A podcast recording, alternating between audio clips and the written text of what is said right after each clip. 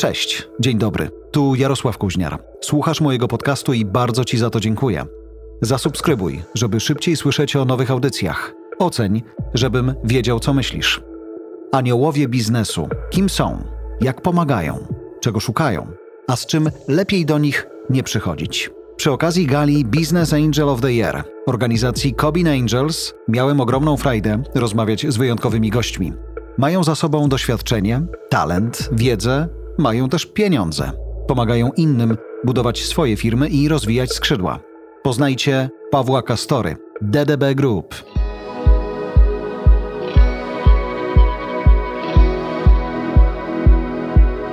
Jak patrzę na pana dorobek, y, choć wcale nie wysłałem na emeryturę, to myślę sobie, jest pan idealną definicją anioła biznesu. Tak się pan czuje? Nie, to chyba ostatnia rzecz, którą bym o sobie pomyślał. Rzeczywiście myślę o sobie już jako o człowieku, który musi zacząć myśleć o tym, co z tym dorobkiem zrobić bo nawet gdybym, jeśli nie wybieram się jeszcze na emeryturę, no to już kilkadziesiąt lat spędziłem w biznesie, w e, marketingu i reklamie głównie. No i myślę, że człowiek myśli co dalej, niezależnie od wieku zresztą. Ja na pewno o tym myślę. I e, ten przypadkowo właściwie znalazłem się w tej kategorii, którą się tak nazywa anioły biznesu, no bo e, zacząłem się tym zajmować, zacząłem inwestować w przedsięwzięcia, które nie są moim głównym zajęciem na co dzień. Co z mojej perspektywy jest fajne w tej definicji anioła biznesu, to jest to, że ten anioł to nie zawsze jest e, ktoś, kto przynosi dużą gotówkę, ale na pewno ktoś, kto przynosi dużą wiedzę. To znaczy, no, jeśli by wziąć pod uwagę jedną z takich naszych pierwszych inwestycji moich, ale też moich wspólników, e, czyli firmę Kosmos, która właściwie siedzibę fizyczną ma w Azji, e, to rzeczywiście wiedza była punktem wyjściowym, bo jej twórcą jest Miron Mironiuk, człowiek, który założył ten Kosmos i on był na praktykach u nas w firmie. Potem został przez nas zatrudniony jako pierwszy w naszej historii doradca zarządu, nie mówiąc o tym, że miał chyba wtedy 22 lata.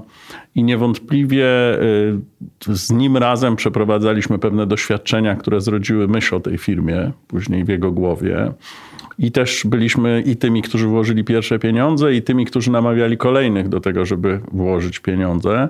Więc na pewno można powiedzieć, dla mnie rzeczywiście jest to otaczanie skrzydłami, czasami bardziej, czasami mniej, dzielenie się już posiadaną wiedzą, czy choćby w tym przypadku takie wydarzenia, które dzisiaj się wydaje anegdotyczne, ale Miron jadąc, to jest firma, która zajmuje się marketingiem i w związku z tym trafił również do Cannes, gdzie, które jest sercem reklamy mm. w czerwcu czy w maju każdego roku.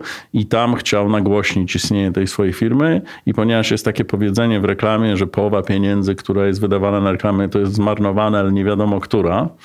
I jego firma ma pomagać w tym, żeby i tę wiedzę zyskiwać i mniej marnować, to on postanowił spalić 500 miliardów dolarów czyli połowę światowego budżetu reklamowego na oczach uczestników, e, uczestników e, festiwalów Cannes, których jest zawsze tam 5, 6, 7 tysięcy.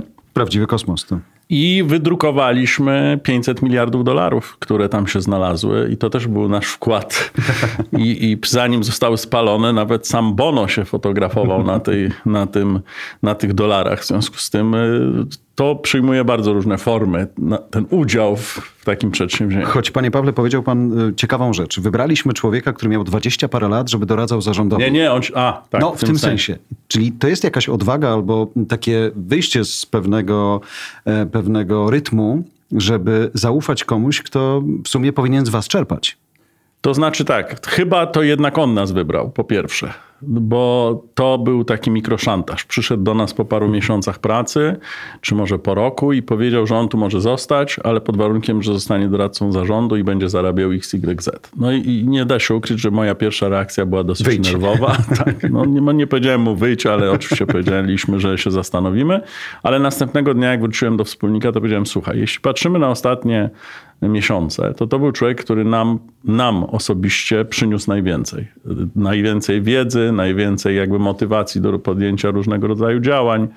I nie możemy się zgodzić tak po prostu przyjąć jego dyktatu, ale postawiliśmy pewne warunki, które nam gwarantowały, że on, jeśli, jak to się mówi obecnie potocznie, dowiezie pewne rzeczy, mhm. to jego wynagrodzenie będzie się znacząco różniło od tego, co jest podstawą. Miał KPI i mógł działać. I przyjęliśmy go na tego doradcę i przez chyba półtora roku tym naszym doradcą był. Dzisiaj, jak pan patrzy na współpracę z mm, młodymi ludźmi, którzy mają jakieś marzenia, mają jakieś pomysły, mają plany, często nie są to tylko plany biznesowe, ale mają też powiedzmy jakieś założenia, jakieś biznesy. Dużo dobrego się tam dzieje? No przede wszystkim y, ja myślę, że musimy być uczciwi wobec siebie i człowiek, który ma 25 lat ma zupełnie inną energię i determinację niż człowiek, który ma 50 lat i jeszcze na dodatek coś mu się w życiu udało. Mówię o życiu zawodowym, tak. prawda? W związku z tym, no po pierwsze to jest myślę energia, o której możemy marzyć tylko. To, to, to nie tak jak sportowiec. No, Tyson dzisiaj, a Tyson no. 25 lat temu to zupełnie dwie osoby, prawda? Inne. W związku z tym to jest przede wszystkim energia. Dwa, no to jest jednak to, co my w naszej branży reklamowej nazywamy digital native, to są ludzie, którzy się urodzili w technologiach, które nas dzisiaj interesują. Oni się urodzili w tych wszystkich mobilnych urządzeniach, oni się urodzili w software'ach i tak dalej. I my tego nie mamy. Możemy się tego uczyć, możemy chcieć się tego uczyć, ale nigdy nie będziemy tymi digital native. Więc jest ileś takich ich cech, których my nie mamy, możemy tylko je jakby obserwować, jakoś w nich uczestniczyć. Jest pan mm, specem, mistrzem, guru, różnie pana nazywają. Ja nie chciałbym teraz odmieniać tego przez przypadki i licytować się na te słowa. Mistrzem, jeśli chodzi o reklamę, marketing e, szeroko pojęty. Technologii tam jest wciąż więcej, emocji, e, aktorstwa, czego? Nie, no myślę, że u, u, u źródeł, czy u, sednem, czy rdzeniem jest nadal tak zwany insight, czyli to jest jednak Pomysł. psychologia. To jest okay. to, co, co my widzimy w konsumencie, co tego konsumenta poruszy. I to jest sedno. To znaczy można opanować najlepsze technologie i jeżeli się nie potrafi dotrzeć do konsumenta, no to z tej technologii niewiele będzie. Znaczy coś może być, ale bez tego tak zwanego insightu niewiele będzie. I to zostanie, myślę, tak na zawsze. Dopóki maszyny nie będą w stanie odczytać, co człowiek naprawdę myśli i czego potrzebuje, to tego, to, to człowieka się w tym nie zastąpi. To jest najważniejsze. Ale oczywiście technologie dramatycznie zmieniają sytuację i co więcej, technologie zmieniają się dramatycznie szybko. Bo to, że one są potrzebne, to jest pewien, znaczy na przykład, choćby takie proste rzeczy. No wystarczy, że tak wielkie media obecnie jak Facebook czy Google zmienią algorytmy działania i cała wiedza musi się nabudować na nowo, czy zmienią sposoby finansowania się to też zmienia natychmiast sposób, w jaki my musimy wobec nich się hmm. poruszać. Albo taka anegdota, e, młodzi ludzie, którzy pracują w naszej branży, mając nawet średnią w naszej firmie 33 lata, robią bardzo dobrą kampanię, która jest robiona po raz pierwszy na świecie. Przed nimi, to chodziło o klip muzyczny, przed nimi Justin Bieber zrobił taki klip z użyciem trzech telefonów. Chodzi o to, że im więcej telefonów kładzie pan obok siebie, tym dostaje pan jakby większy obraz i głębszą muzykę z różnymi rozwiązaniami. Myśmy to zrobili na siedem telefonów. Nikt przed nami tego na świecie nie zrobił, a my zrobiliśmy to zaraz po Justinie Bieberze. I jak yy, zastanawialiśmy się nad medium, to wydawało nam się, no to było ze dwa lata temu, że to musi być Messenger. I byliśmy w tak katastrofalnym błędzie, dlatego że chodziło nam o grupę między 15 a 20. I to był TikTok. I jakby, ale TikTok był tam, był właściwie obecny dopiero od dwóch, trzech lat.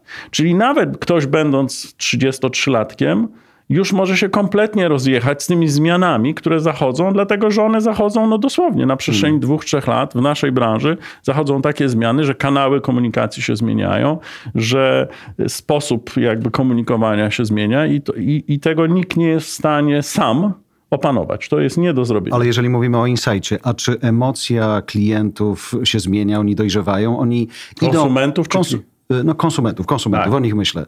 Oni idą za tą nową technologią, czy to nowa technologia idzie za nimi? Jak to jest? No idą, idą. To znaczy jeden z naszych bardzo poważnych klientów, dla którego ta grupa młodych jest bardzo istotna, jakby oprócz takiego myślenia oczywiście o wynikach sprzedaży i tak dalej, myśli o tym, że on w głowach tych konsumentów musi być swój. On musi być, poruszać się i, i, i jakby posługiwać się tymi narzędziami komunikacji, które oni ćwiczą i na przykład y, coś, co się wydaje wielu marketerom kompletnie niedopuszczalne, on chce robić pierwsze rzeczy w danej dziedzinie, nie wiem, pojawia się pierwszy, to on chce być pierwszy, czy pierwsza technologia, dlatego, że nawet jeśli mu to nic nie przyniesie, to w sensie sprzedaży, to on utrwala przekonanie wśród tych ludzi, do których to kieruje, jest. że on po prostu próbuje dokładnie tak samo jak oni. Tak? Przecież są narzędzia, które młodzież na przykład odrzuca i to, że ten, ten, ten marketer wejdzie w to narzędzie i nawet jak to będzie bez sensu, w tym sensie, że to nic nie przyniesie, ale oni widzą, że on tak samo jak oni doświadcza, próbuje tych samych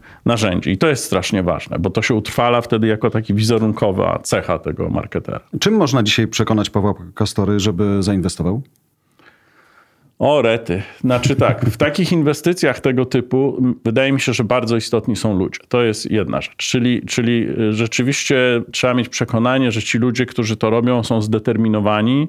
I ja szczerze mówiąc, jestem przedsiębiorcą, ja nie jestem startupowcem. I samo to pojęcie startup, bycia jakby startupowcem we mnie budzi duże obawy. To znaczy, startup to jednak jest coś takiego, taki pomysł, który stosunkowo szybko chce skomercjalizować, żeby przyniósł duże pieniądze, prawda? Czyli, no ja sobie wyobrażam, i zresztą wielu przecież teraz startupowcy z sukcesem to są ci, co sprzedali, nie wiem, cztery pomysły, prawda? Czyli to są ludzie, którzy rozwijali przez parę lat jakiś pomysł i sprzedali go. No to przedsiębiorca to jednak nie jest to. Przedsiębiorca, firma istnieje od 150 lat na przykład. To, to jest, czy od 30 lat. To jest, więc dla mnie ludzie są najważniejsi. To jest pierwsza. Dwa, no jednak muszę rozumieć i widzieć, dlaczego my, ja inwestuję w nowe technologie, więc to mnie tylko interesuje. Dlaczego ta technologia ma coś zmienić? Tak? No i trzecie dla mnie ważne to jest skalowalność. Czy dzisiaj już chcę patrzeć na rzeczy, które są globalnie do zrobienia. Znaczy, jako przedsiębiorca zajmuję się swoim lokalnym biznesem w Polsce, chociaż mamy ambicje oczywiście ekspansji międzynarodowej. Natomiast jeśli wchodzę w jakąś inwestycję technologiczną, to bym chciał, żeby ona była z czasem globalna. I, i, i w związku z tym te trzy rzeczy są najważniejsze, czyli ludzie, czy rozumiem, co ma przynieść to, w co inwestuję, i trzy, że to jest skalowalne. Szanuję i rozumiem te trzy rzeczy, natomiast chciałem, mm, starałem się nie przerywać, ale wrócić do tego rozdziału między startupowiec a przedsiębiorca. Tak. Czy każdy startupowiec ma szansę kiedyś zostać przedsiębiorcą? Czy to jest zupełnie inny świat? Znaczy dla mnie startupowcy są trochę bardziej w branży finansowej. To znaczy oni, ten element finansowy jest szalenie ważny i ten, jak oni szybko zbudują skalę, nawet firmie, która przynosi stratę, czyli tutaj na przykład to nie jest, to jest oczywiście zawsze zwiększanie ilości e, nabywców e, danej usługi, ale to jest też poszukiwanie kolejnych ludzi, którzy włożą pieniądze w to przedsięwzięcie. Czyli mhm. tu fundraising jest dużo istotniejszy, albo inaczej, no wchodzi, bo w takim zwykłym przedsięwzięciu jak moje, agencji reklamowej czy grupie reklamowej, w ogóle nie ma fundraisingu. My nie szukamy inwestorów. Tak? My rozwijamy sieć sprzedaży. My chcemy, żeby jak najwięcej klientów korzystało z naszych usług. W startupach fundraising zaczyna się pierwszego dnia, no bo ci startupowcy wiedzą, że potrzebują tyle lat na rozwinięcie technologii, na pozyskanie pierwszych, zanim to się zrobi break-even, prawda? I potem często sprzedają to. Tak, nawet patrząc najwyżej jak możliwe, taki Elon Musk, no, po prostu sprzedał ten swój PayPal w znacznej mierze, pieniądze poleciał, w kosmos. poleciał dalej, prawda, z tymi pieniędzmi. Więc dla mnie startupowcy są dużo bardziej finansistami, którzy zarabiają na byciu przez chwilę przedsiębiorcami, mhm. tak? czyli uruchamianiu takich kolejnych przedsięwzięć. To musi być dosyć obciążające, jeżeli się myśli tylko o tym, że to, co robię, mm, albo inaczej, robię dużo rzeczy po to, żeby właśnie mieć kolejne rundy finansowania. No ale w tym obszarze i tam, gdzie są aniołowie biznesu, to właśnie to jest ci, ci młodzi ludzie, nie zawsze mhm. młodzi, bo znam też osoby właśnie. starsze, które są startupowcami, mhm. prawda?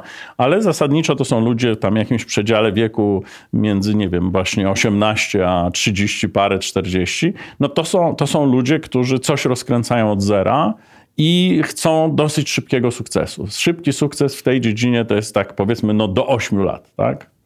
Mniej więcej przedsiębiorca dzisiaj to kto?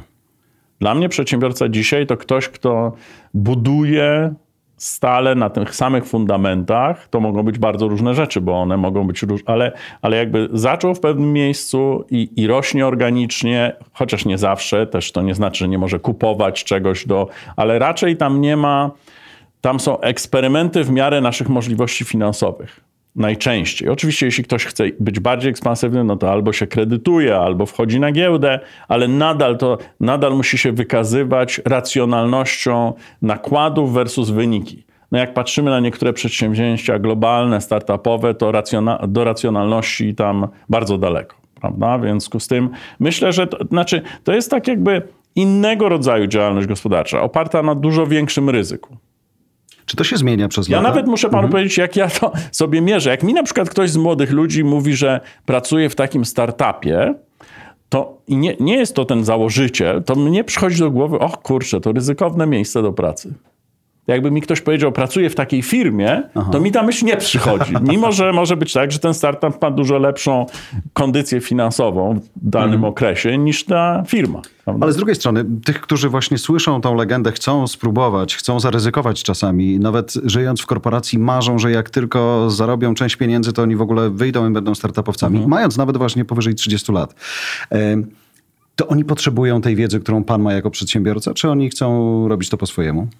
No, to ja nie wiem, nie siedzę w ich głowach. Y, y, ja myślę, że ta wiedza nasza się przydaje. Mamy za sobą, myślę, że różnica bycia w korporacji czy w firmie cudzej, a, a własnej jest taka, że na koniec na, we własnej firmie, no jednak ponosi pan tą ostateczną odpowiedzialność. To znaczy, nie może pan na nikogo zrzucić winy. Jak mhm. się nie powiodło, miał pan w tym swój udział, większy albo mniejszy. Mhm. W korporacji można dosyć łatwo się odizolować, tak? Powiedzieć, nie, oni źle to zrobili, źle zarządzali, ale nie ma dowodu na koniec, że się ma rację. W związku z tym być może ludzie, którzy chcą się rozwijać jako przedsiębiorcy, no to zarządzanie no, i jakby inwestowanie w, w takie startupy może być dla nich pewną próbą, czy oni są w stanie ocenić dobrze, czy oni są w stanie pomóc takiej firmie, ale muszę powiedzieć tutaj, że ja mam na swoim koncie wiele nieudanych przedsięwzięć.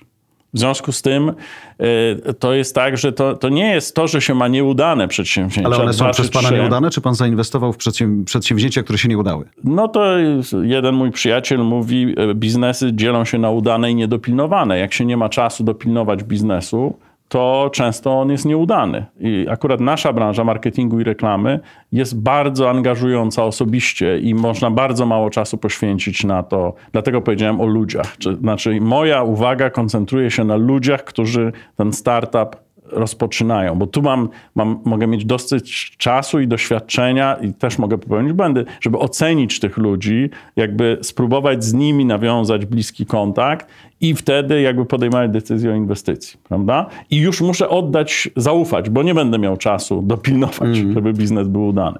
Ale y, moje wcześniejsze inwestycje po prostu nigdy nie, nie byliśmy w stanie tak dobrze się nimi zająć, żeby one przyniosły efekty. Nie wszystkie, ale tak jak mówię, sporo nieudanych. I to u ludzi, którzy pracują w korporacji może wywołać takie przekonanie, no nie, że oni się do niczego nie nadają, bo dokonali błędnych Różnie mówią. No, patrząc po jednej z y, dolin startupowych, czyli po Izraelu, to tam fail is to win w sumie. Ale, bo to jeszcze o tym w ogóle nie rozmawialiśmy. No w Polsce my jesteśmy u początku w ogóle kultury takich ryzykownych inwestycji, mm. bo ludzi, którzy zakładają firmy w Polsce jest sporo. Zresztą uważamy się za bardzo przedsiębiorczych i moim zdaniem coś w tym jest, prawda? Ale czym innym jest firma przewozowa, która ma pięć ciężarówek na kredyt i po prostu ten człowiek, który jest właścicielem i umie zarządzić tak, żeby spłacić kredyt i coś zarobić.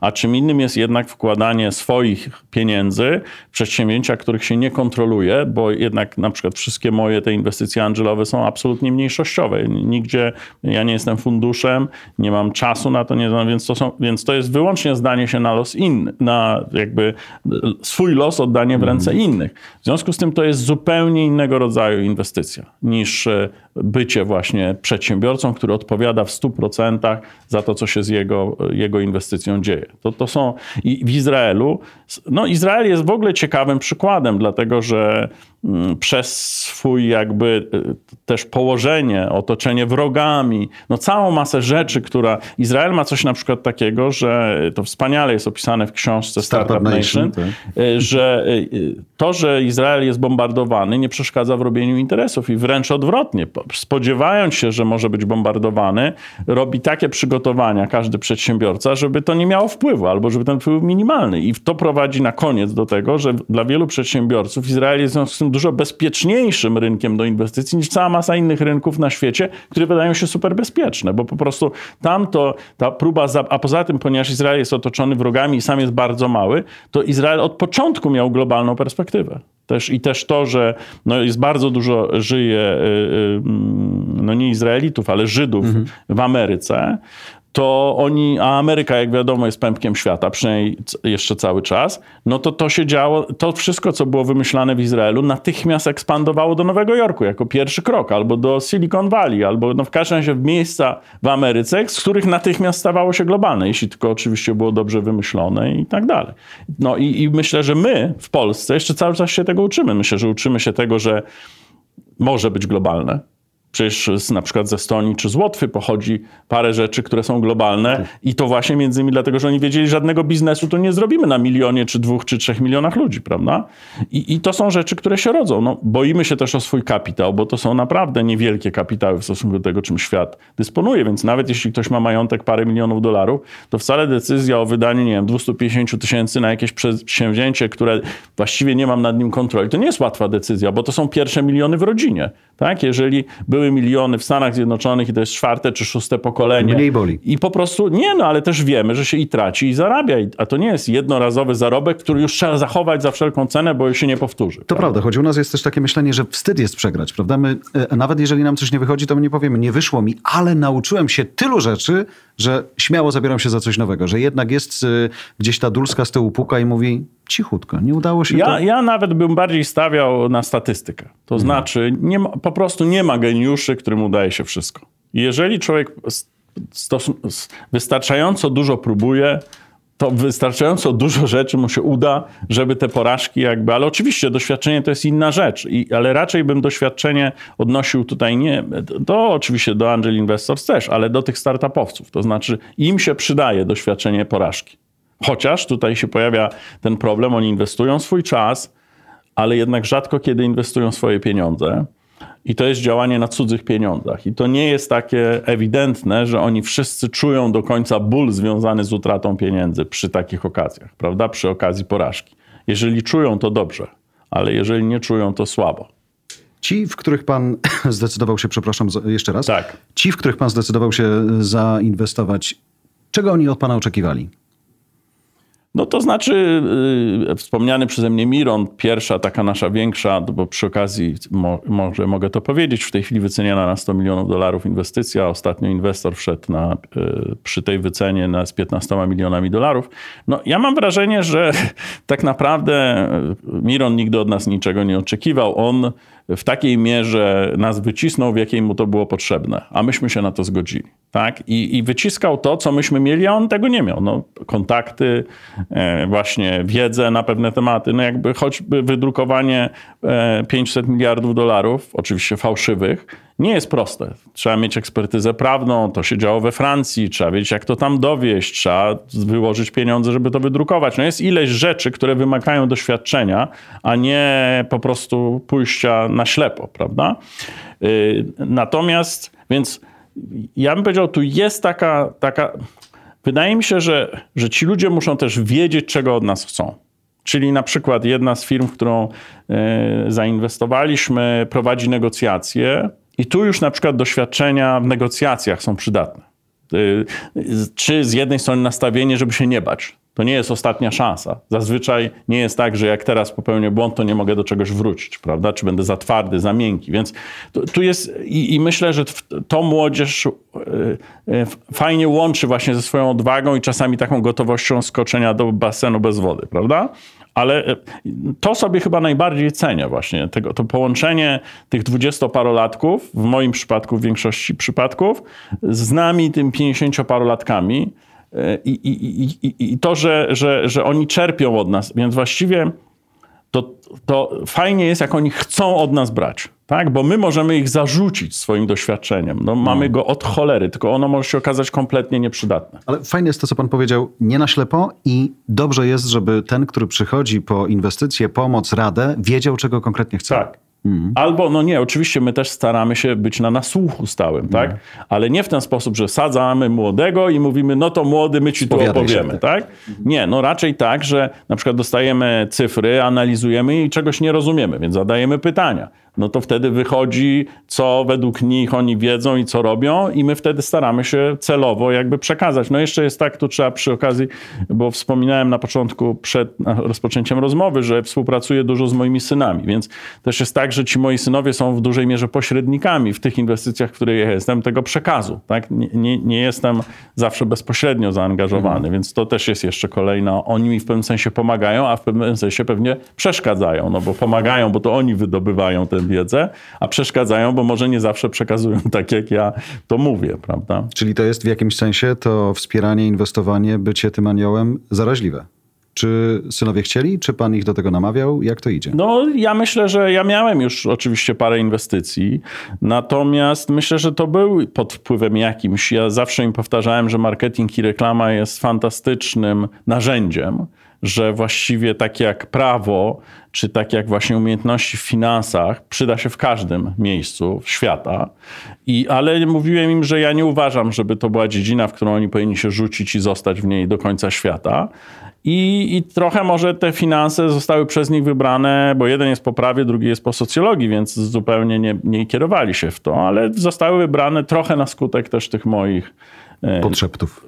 Podszeptów. No i ja traktuję to trochę jako rodzaj sukcesji, dlatego że ja akurat mam tak biznes zbudowany, że w momencie, kiedy ja z niego odejdę, muszę go sprzedać. Nie mogę go jakby przekazać. Więc dla mnie jest to też pewien rodzaj takiego postępowania, jak, jak rodzice przekazują biznes swoim dzieciom, no to ja nie mogę im przekazać tego biznesu, no ale mogę im przekazać w pewnym sensie owoce tego, co z tego biznesu wyniosą. Jakieś finanse, jakieś doświadczenia, jakieś relacje i staram się to robić, a oni je obracają w te inwestycje, więc to, w tym sensie to jest budowanie pewnego rodzaju sukcesu. Też o jeszcze jedną rzecz bardzo z Pana świata chciałem zapytać. Często jak spotykam się z różnymi startupowcami czy młodymi przedsiębiorcami, bo to rzeczywiście postaram się to widzieć szerzej, tak jak pan dzisiaj mnie tego nauczył i, i rozgraniczać te rzeczy. Oni bardzo często, pomysł dla nich, realizacja jest ważniejsza niż opowiedzenie tego światu, czyli y, skupienie się na marketingu czy tak. na reklamie. To się zmienia? No, myślę, że akurat startupowcy są dużo bardziej, ponieważ muszą prowadzić fundraising, a fundraising bez opowiedzenia, sprzedaż, bez sprzedaż, sprzedaż. przecież w co mm. wierzy człowiek, który wykłada, no powiedzmy, że tak naprawdę inwestycje zaczynają się pewnie w Polsce na poziomie 50 tysięcy euro, powiedzmy, mhm. tak? To są jakieś taka skala, że to ma jakiś sens, tak? Oczywiście zaczynają się często i od 5 mhm. tysięcy euro, ale, ale to jest taki i mm, no, żeby kogoś przekonać, do tego, żeby wyłożył 50 tysięcy euro w Polsce, nawet ludzi zamożnych, to nie jest takie proste. Trzeba zbudować jakąś historię. I w związku z tym to jest marketing dla mnie, tak? To może nie jest marketing pod tytułem ja tu używam fachowych kanałów, ale to jest to, o czym mówiłem, to jest insight. Trzeba zrozumieć, co, co zainteresuje tego inwestora, dlaczego on miałby wyłożyć te pieniądze, to jest ten insight i przekonać go do tego. Jakimi kanałami najczęściej w przypadku inwestycji po prostu to jest biznes to biznes, tak? Mm. Czyli tete a tet, czyli rozmawiamy no tak. z inwestorem, tak? Ale to też jest a propos tego, tego globalizacji i tego wszystkiego, to jest tak, że ja wiem, że te, ponieważ jeden z moich synów działa na rynku francuskim i tam jest jego firma, mimo że pracuje tu w Polsce na co dzień, to wiem, że 50 tysięcy euro to jest we Francji to jest 150 tysięcy euro, a w Stanach Zjednoczonych to jest 250 tysięcy dolarów. I, I już to, że wysiłek włożony w to przekonanie przynosi na naszym terytorium jedną trzecią tego, co we hmm. Francji, a w Stanach Zjednoczonych a w ogóle milion dolarów to jest taka większa suma progowa w Stanach Zjednoczonych. W związku z tym ten sam wysiłek włożony tu w 50 tysięcy dolarów można włożyć w coś gdzieś indziej. I, I też dlatego część z naszych startupowców błyskawicznie instaluje się gdzie indziej, mhm. bo tam jednak dostępność do pieniędzy jest dużo większa. A w Izraelu w ogóle są reguły ułatwiające postępowanie i na wielu innych rynkach. Też z tęsknotą patrzę na, na Estonię chociażby, gdzie zresztą rezydenturę posiadam, bo chciałem sprawdzić, jak to działa, przygotowując tak. program stamtąd, ale właśnie tam wszyscy myślą globalny. Global, tam to no się bo nie można inaczej, bo kraj jest za mały. My tam mamy jedną inwestycję, to się nazywa Botguard to są taka, taki software, który ma jakby walczyć z, bot, z botami, które mogą wprowadzić prowadzić do jakichś oszustw, naruszeń prywatności, różnych mm. tego typu rzeczy. I też tam już jest też w pewnym sensie utrwalona e, startupowcy wiedzą, co mają robić, wiedzą, do kogo mają pójść i, i, i jest to łatwiejsze niż w Polsce na pewno. Czyli długa droga przed nami, ciekawa droga przed nami, to jest zawsze jakaś droga. To ja bym się tego, ja myślę, że rzeczywiście, jeśli miałbym kogoś przekonywać, to, to tak bardzo skrótowo. Po pierwsze, dla mnie jakiegokolwiek biznesu bym nie robił, a w naszym przypadku marketing i reklama, on się ciągle zmienia. W związku z tym inwestycje w startupy dają szansę obserwowania rzeczy w różnych dziedzinach, które się dzieją. A teraz jest tak w marketingu, że my pracujemy dla bardzo różnych klientów. Marki samochodowe, wielkie firmy dystrybucyjne. W związku z tym obserwowanie technologii również przez inwestycje to jest pierwsza sprawa. Tak? Druga sprawa, jednak młodość i też młody duch, bo nawet ci ludzie, którzy to robią, rzucili, nie wiem, McKinsey'a czy coś innego i teraz to robią, oni postanawiają zbudować swoją przyszłość tak naprawdę. Mhm. W związku z tym to są ludzie, którzy mają taki napęd, że się go nie, nie, jakby inaczej go nie można pozyskać. A trzecie, to w moim przypadku i myślę, że wielu ludzi, którzy docierają powiedzmy do tej pięćdziesiątki, no to zaczyna być właśnie myślenie o sukcesji. Co, co dalej, tak? O sukcesji i takiej emeryturze, ale no nie będę codziennie no tak. pracował po 10 godzin, ale mogę być zaangażowany w parę przedsięwzięć, gdzie poświęcę godzinę, dwie dziennie i będę przydatny i będę być może miał z tego jakieś korzyści finansowe. Taka cały czas ręka na pulsie. Dokładnie, prawda? No. Ale już nie z perspektywy prezesa, który każdemu mówi, co ma robić, tylko wręcz odwrotnie. No prezesa, ale już który pozwolił sobie na, na, na oddech. Tak, na to, żeby, żeby popatrzeć na innych, prawda? I, I go to trochę bawi, trochę stresuje, a to jest potrzebne, jedno i drugie.